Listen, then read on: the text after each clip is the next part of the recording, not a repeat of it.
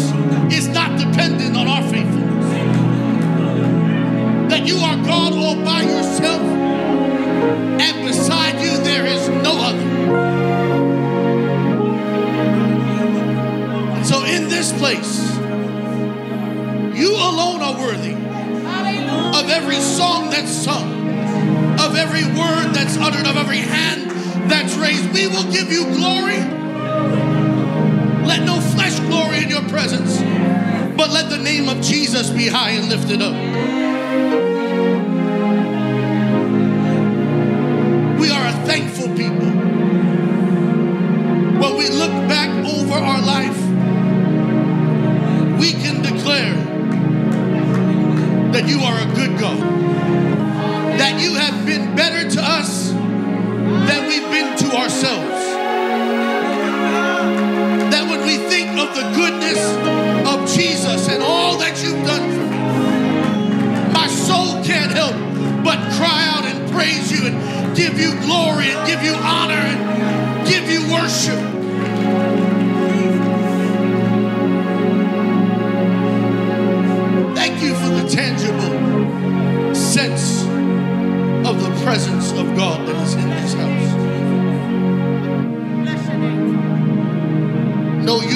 edifice could ever contain your glory, and yet you choose to abide in the praises of your people. Help your servant this morning. Speak clearly to us. And let us leave here different than when we got here. In the name of Jesus, we pray. Can you shout amen? I uh, wanted to come and give you an update. We announced for several weeks about Prayer Fest in New Jersey, and then last week I had the opportunity to preach for Dr. David Ireland uh, that hosted Prayer Fest, and the keynote speaker for that event was our very own pastor, Dr. A.R. Bernard. And I'm glad to say and a proud member of the CCC house that they could not stop ranting and raving about our pastor and his teaching. We serve God in a great house. Can you say amen right there? I, I was when, when Minister Thurston said it before, we sow into good soil. This is a good house with good leadership and good shepherds. Our own pastor, Dr. A.R. Bernard, Pastor Jamal Bernard, the ministers serve with integrity in this house, and we ought to give honor where honor is due and thank God for our leadership. I am blessed because I have the opportunity to serve under the leadership of Pastor Bernard. I have blessed to serve under the leadership of Pastor Jamal and call him my brother. I am blessed for men that have spoken into my life. Uh, I appreciated uh, Pastor Ireland taking out the time to spend with me. So we met up on Saturday at the Cheesecake Factory. He chose the restaurant, I did not.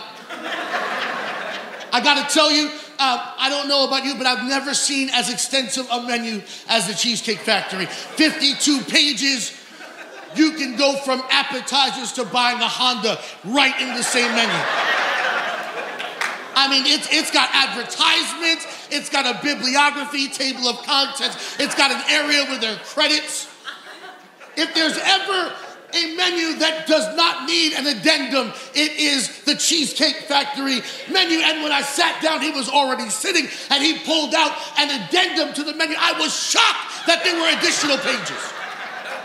On the way there, I had been thinking of all the things I would order avocado egg rolls and pot stickers and some Louisiana chicken pasta. And I, am just, I'm, I'm thinking about all the stuff. I want the really sugary lemonade, strawberry lemonade, diabetes in a cup right there. and my man pulled out the Skinnylicious menu addendum. I looked across the table. And when he ordered, he ordered the Skinnylicious salad, said, Take out the bacon and remove the dressing. You know, I couldn't order no avocado egg rolls at that moment. I was like, I want the salad too, I guess. And then, in all honesty, because he has a word of knowledge gift, I just wanted to make sure the air was clean. I want to let you know, Pastor Ireland, I appreciate you meeting with me, but this will not be my last meal of the evening.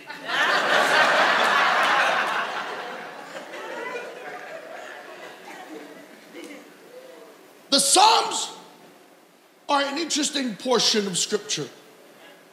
They're interesting because when you think about the Psalms, the Psalms are maybe the only portion of Scripture that were written with no intended audience.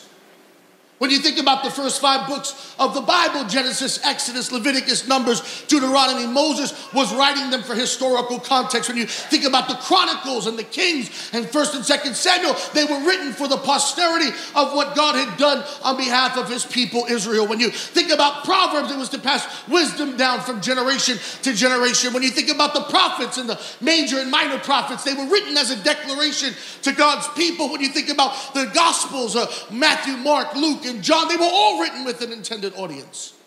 Even the book of Acts was written by the doctor named Luke, and he is writing to a group of people so that they would know the Acts of the apostles. When you think about the letters written by Paul to Rome or Corinth, they were all written with an intended audience.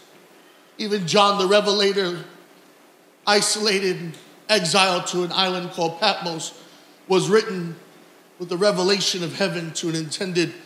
The Psalms, the Psalms might be the most authentic portion of scripture in all of the Bible because they were written in a cave. Some of them were written with a back against the wall, declaring, I feel the coils of death entangle about me. Other times, David would declare, I will bless the Lord at all times.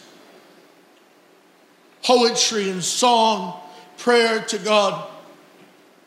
And in the midst of this psalm, maybe the most famous of Psalms, maybe, maybe the most quoted of Psalms, maybe the Psalm that's read oftentimes in a time in our history or in a time of trouble, many a funeral, the Psalm has been read. We oftentimes, I think, in the habitual nature of rereading a portion of Scripture, can oftentimes lose the wonder in it. Psalm 23 is the portion of Scripture I'm referring to. Allow me to read it to you. The Lord is my shepherd, I shall not want. He makes me to lie down in green pastures. He leads me beside quiet waters. He restores my soul. He guides me in paths of righteousness for his namesake. Yea, even though I walk through the valley of the shadow of death, I will fear no evil, for you are with me. Your rod and your staff, they comfort me. You prepare a table before me in the presence of my enemies, and you anoint my head with oil. My cup overflows. Surely goodness and mercy will follow after me all of the days of my life, and I will dwell in the house of the Lord forever. David the psalmist illustrates things that we don't often see. I don't know about you, but I'm born and raised in Queens. My whole life lived now on Long Island. I, I don't see many quiet streams. I don't see many green pastures. We, we live in what is called the concrete jungle. But David illustrates what he sees, and he says, There are times and seasons where he makes us to lie down where we trust the shepherd to know the pace of our life, and that in the rat race of life, a city that never sleeps, there are times that we must rest in the confidence that God knows best. There's seasons in our life where God calls us to slow down and rest in his presence. And David says, He makes me to lie down in green pastures. He leads me beside quiet waters. He has his rod and his staff, and they, they guide me. I'm, I'm guided in paths of righteousness so that even when I, I, don't know what's going on, even though I feel like I walk into an area that I cannot explain why all hell is breaking loose. Because let me say something to you it's one thing to walk into a situation because you made a mistake and all hell break loose. But what happens when you're serving God wholeheartedly and you're tithing and you're worshiping and you're honoring God and all hell still comes after your marriage? Still comes after your children, still comes after your finances, still comes after your health. And in that moment, you have to declare, He's leading and guiding me, both in the good times and in the bad times. Yea, even though I walk through the valley of the shadow of death, illustrates for us a place where there's, there's, there's steep walls on both sides, and in the midst of my valley, in the darkest of times, I will not fear, for thou art with me. His name is Emmanuel, God with us. He told David, Listen, you can go to the heights and I will be there, and you can make your bed in hell and I'll still be there. I don't know about you, but I serve a God when times have been so tough. I felt like I was walking through a valley of death. I could feel the shadow of death incumbent all around me. And yet, in that moment, a reminder came But I am with you, Adam. I've not left you to yourself. I am the God who will not leave you nor forsake you. Can I get a good amen right there? Put your hands together and bless your God. He's the God that the Bible says, even in the midst of your enemies, I will prepare a table before you. Have you ever sat at a table, people are sitting across from you who meant for your demise? Been snickering and talking about you. Let me tell you something haters are a sign that you're doing something right. If you've got no haters, you ought to ask what you've been doing because when you're doing something right and God starts blessing you, there are people that start talking behind your back and they wish you the absolute worst. Let me tell you, the best thing you can do in the presence of your enemies is eat from the blessings of God. Yeah. They've been waiting for you to start cursing. They've been waiting to get a rise out of you. They've been waiting for you to react and lose your cool and your temper. The best thing you can do is choose to eat while my enemies watch. He said, and then surely goodness and mercy. I think too long, too many people have been looking over their back, wondering if judgment's coming to strike them down. No, no, no. When I look back over my back, I see goodness and mercy trying to hunt me down. Goodness and mercy's following after me. Because let me say something to you. You, you don't have to, you don't have to hunt what you can attract. I don't have to run after goodness and mercy. Goodness and mercy's running after me. That's why in the New Testament, Jesus said, The Father seeketh them that worship him in spirit and truth. When you have an authentic place of worship, you don't have to find God, God will come looking for you. And let me tell you, in that place, you don't need a psalmist, you don't need an organ, you don't need a B3 Hammond, you don't need a drummer. You just need some hands that are lifted up to your God and a mouth that can open up and begin to bless Him out of the overflow of your heart. Right where you're seated, lift up both your hands, open up your mouth, and begin to give your God some praise right there. I don't hear you, CCC. Open up your mouth and worship Him.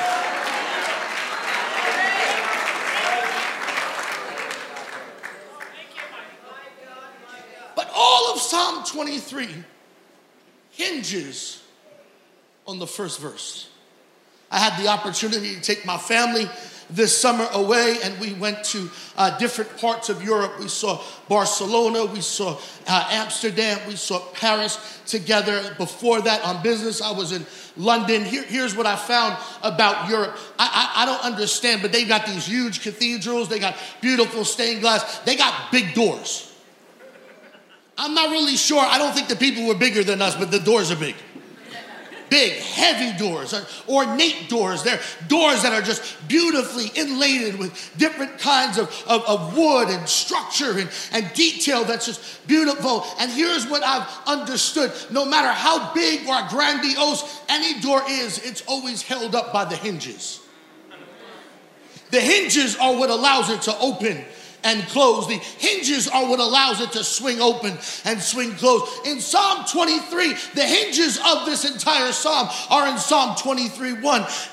The Lord is my shepherd, I shall not want. You see, the entire psalm hinges on that one verse. It is the Lord who is my shepherd. I shall not want. I will not live wanting. I have not wanted. I will not want. The Lord there is Yahweh. You can put those four letters up on the screens for me. YHWH was the way it would have been written because they removed the vowels from Yahweh because they believed that somehow if you actually attach a name to God, you would actually devalue him and you would put him in a place where you could understand. And if you could understand God, then he would no longer be God. So they removed the vowels from the word Yahweh so that you could not announce him. He would be the unutterable one. He was God so big and so amazing. You see, the problem we have with American Christianity is we just don't appreciate how great our God is. Because if you really believe that your God was that great, you would not need to be motivated to worship. You would be worshiping just at the idea of who He is. He's Yahweh. He is the unutterable one. He is Alpha and Omega. He is the beginning and the end. He told John, I am the first uh, and the last. I am was dead and now I am alive. I am always and have always been. I am the everlasting one. I'm so great and awesome. I spoke into nothing and I created everything that you see. And when scientists get a telescope where they finally think they're gonna get to the outer fringes of where the universe ends, they realize they have but scratched the surface because when God spoke, He spoke into the eternal, in the ever present. And so His voice continues to echo throughout the universe, continuing to create new galaxies and new regions that we cannot comprehend because He's God. The Bible says he holds the whole universe together by the word of his power. And he uses the earth like a footstool. He's so great and awesome. He's almighty God. He's omnipotent, which means he's all powerful. He's omniscient, which means he's all knowing. He's omnipresent, means he's everywhere. He's Yahweh, the Lord, the great and awesome one the unutterable one. The one who, if I could somehow attach an adjective that explained all of him, would devalue him to my level of understanding. And so in the Hebrew, they said, we got to do something about that. So we'll remove the vowels so you could never actually pronounce and announce, or, or you could never actually say out of your lips what would contain who God is. Because if you could, he would somehow be diminished, and what he is is greater than anything you could name. He's God all by himself. And beside him, there is no other. He's the God when the people had their back up against the sea and they walked across on dry land and swallowed up their enemies behind them. He's the God who when there was no food he could he could provide ravens to feed a prophet. He's the god whose flour and oil does not run out. He's jehovah jireh. He's my provider. He's my healer.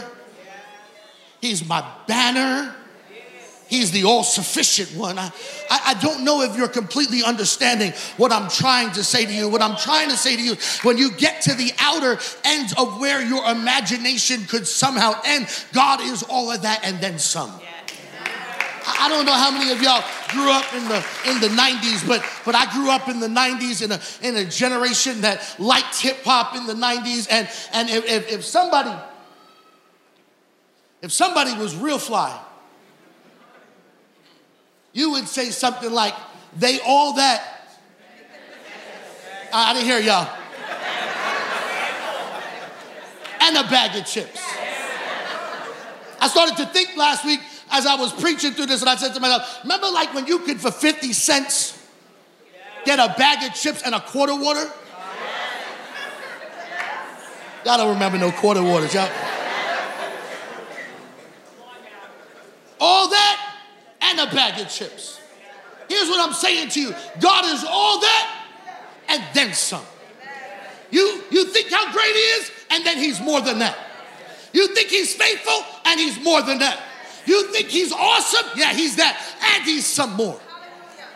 He's the Lord, the unutterable one. Come on, put your hands together right here. The Lord, the great and awesome one. And David then shifts and he says, This God who's so awesome and so unutterable, you can't even announce who he is. That one, the Lord, he is my shepherd. He moves from the corporate and the grandiose. He moves from the, the, the, the remove, the God who's so great and awesome, to understanding, yes, he's all that, but he's also my shepherd. He's personal. He understands. He knows. He knows what I need before I ask. He begins to answer before I call, and he knows every hair on my head. That's a better, that's a, that's a better illustration for some. He knows what's going on in my life. He knows what's going on in my marriage. He knows what's going on with my children. He knows what's going on in my health and my body and my finance. He knows what's going on with that depression and the panic attacks. And he knows what's going on in the anxiety. He knows what's going on in the job. And so in that moment, David shifts from this God who is great and awesome, but yes, he is also my shepherd. You see, because in a moment, of chaos and difficulty, you must be able to declare, God, you are the shepherd of my home. You are the shepherd of my marriage. You are the shepherd over my children. I, I had to go this past week up to Syracuse. I took that long ride up to Syracuse. It's far. Some of us don't realize how big New York is till you start driving. Lord Jesus, air so clean you could choke. It's so quiet, you can't sleep. I don't know about y'all. I need some sirens. I need some honking to go to sleep at night. I just, it, we, was, we was out in the boondocks. My son's going to college. Can't imagine that. But yet, I've got to declare well, what are you going to do? What, you know, kids that are going off to college are being convinced that God doesn't exist and their, their faith is being robbed from them and, and this thing and that thing. And I'm not going to worry. No, no, no. Lord, you are the shepherd of my son. Yes. You are the shepherd over my finances. Oh, well, you don't know, Pastor Adam. There's a downturn coming in the economy. That's okay. In the downturn on the mountaintop, you are the Lord who is the shepherd of my finances. You are the shepherd of my job. You are the shepherd of my home. You are the shepherd of my health. You are the shepherd of my joy. The Lord who is my shepherd. My shepherd. I shall not want. He declares in the ever present, I shall not want. I will not live wanting. In a day and age of consumerism, where the answer to how much is enough always seems to be more, the only place of understanding contentment is understanding that the Lord is my shepherd, I shall not want. Because my Bible says, the righteous shall lack no good thing. Lions and tigers and bears may grow hungry, but the righteous shall lack no good thing. It's a reminder that if I don't have it, it's either not good for me or it's not now. But I will not live in the rat race trying to live up with the Joneses so that I've got to have a bigger house, a nicer car, live in debt, can't tithe, can't give, can't be generous because I'm somehow motivated by a place of lack that will never be satisfied on the outside but can only be satisfied from within. You see, the place of satisfaction, that's why in the New Testament, the Bible says uh, godliness with contentment is great gain. Because we got people running after what they cannot afford to impress people they don't like. Buying stuff they don't need to impress their haters. No, no, no, no, no. The Lord the great and awesome one. Yes. He is my shepherd. Yes. And if he's my shepherd, then I shall not want.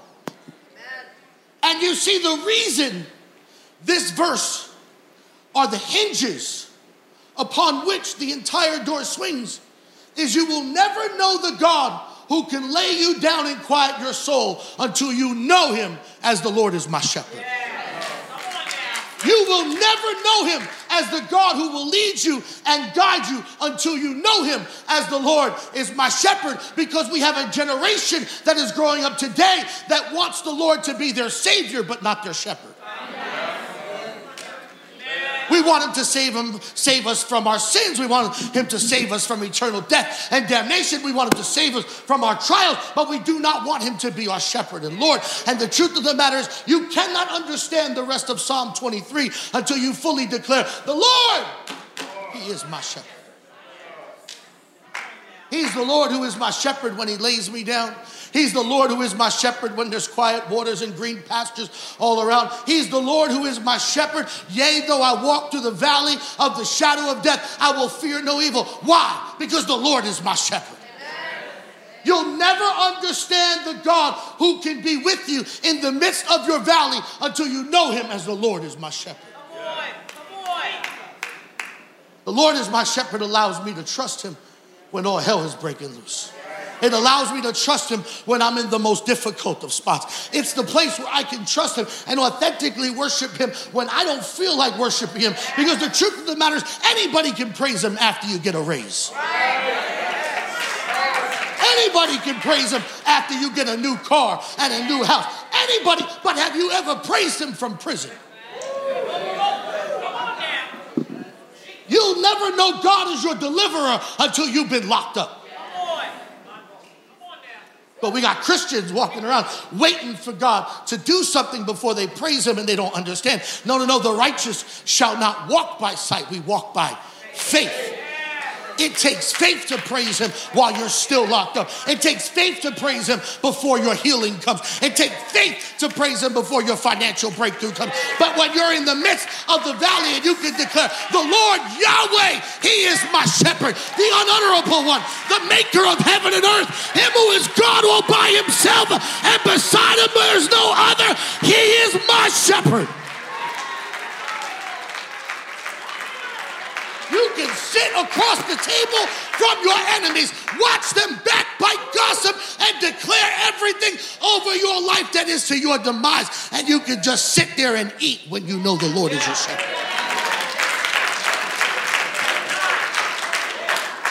When you know the Lord as your shepherd, you can choose to look back over your life and say, the whole time. I don't know what you can see in the rearview mirror of your life, but I know what I can see in the rearview mirror of my life. That's goodness and mercy. They, they've been trying to hunt me down. They've been, they've been covering over my mistakes. They've been covering over my stupidity. They've been covering over the stuff I did, stuff I did wrong, stuff I just messed up. I believe we're going to get to heaven and we're going to see some stuff, praise God for, that we didn't even encounter because He stopped it before it ever happened. It won't just be the stuff he delivered you from. It'll be the stuff that never even happened. That car that should have hit you, but it didn't hit you. Because I can declare the Lord is my shepherd. And on September 1, you can come, brothers. On September 1, as we approach this new season, many of our children going back to school this week. I was saying in the back earlier this week, I don't know about y'all, but the summer went way too fast. Can I get an amen right there? But now in September, kids going back to school, transition. Could it be this morning that God put this psalm on my heart for you? Because you needed to declare in this new season that whatever you're facing, whether you're beside quiet waters and green pastures, or you've been walking through the valley of the shadow of death. And let me tell you, my brother, my sister, you're not supposed to build a home there. You're not supposed to camp out and stay there. It's you're walking through some places where God's going to teach you some stuff, but I want you to know you're going through. You will not live in the valley. You're coming out on the other side. Why? Because the Lord, He is my shepherd in the midst of everything you are facing and all that you are going through, you needed to declare on this first day of September going into the fall the Lord is my shepherd. I shall not want. Would you bow your heads with me all over this room? Matter of fact, before we pray, you can dim the lights. Lift up your hands and just open up your mouth and begin to praise Him out loud. Just lift up your hands. If you know you look back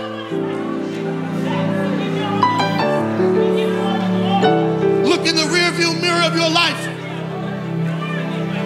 And it's been His mercy and His grace, it's been His loving kindness. It hasn't been judgment following after you. In view of His mercy, this is my acceptable act of worship and praise on this one. I will lift up my hands. I will not be ashamed. I will open up my mouth and I will give you praise. Come on. Hallelujah, Lord. Hallelujah, Lord. See, I, I love the way that Psalm starts out. He said, you know, what he, basically what he's saying is, the Lord is my shepherd, and this is why. You understand? This is why. I got goodness and mercy. They follow me. You know, I can sit before my enemies. Nah, were. Oh, I'll pass out.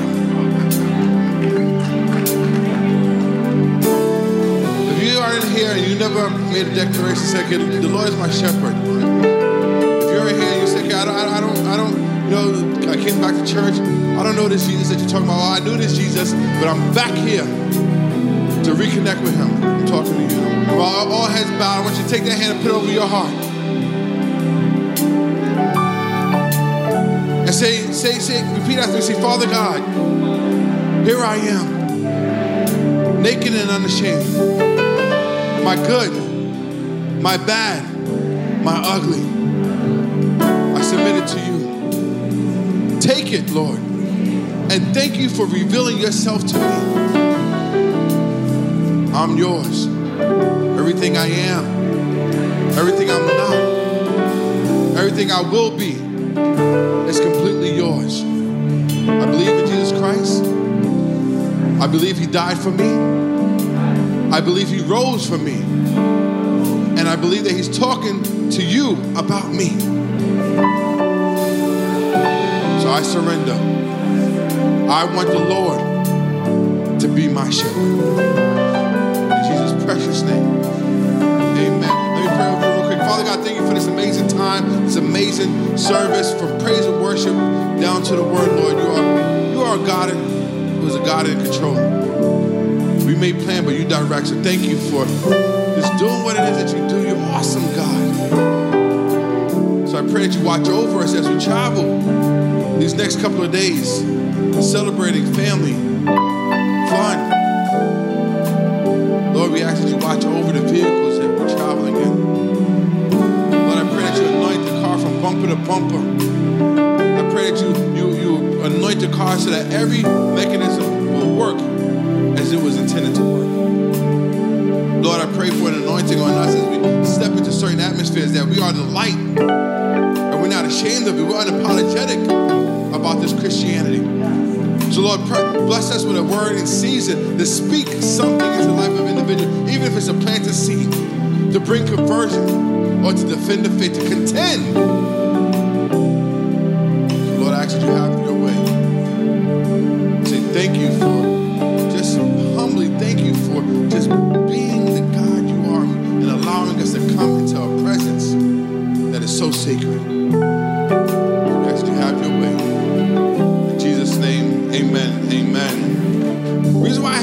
Declare this for a couple of reasons. One, you're held accountable to what you say. You know? Two, this creates the, the, the lifestyle that you start living. As more you say it, this becomes a place, the source. You go to this when you don't know where to go. You stand on this, we have nowhere else to stand. And actually creates a lens so it filters how you see things. So you can have hope we're on the news, it's not but chaos. Because we understand there's certain significant and certain things that God is doing behind the scenes that we are privy to because this is creates a lens that we see light through. Amen? So come and say with me. This Bible, is our primary source of faith. This Bible is our rule of conduct. This Bible creates the lens that we see light through. As we leave this place but never God's presence, Jesus is Lord, period. We believe it, we proclaim it, and we see it come to pass. God bless you. Enjoy the rest of your Sunday.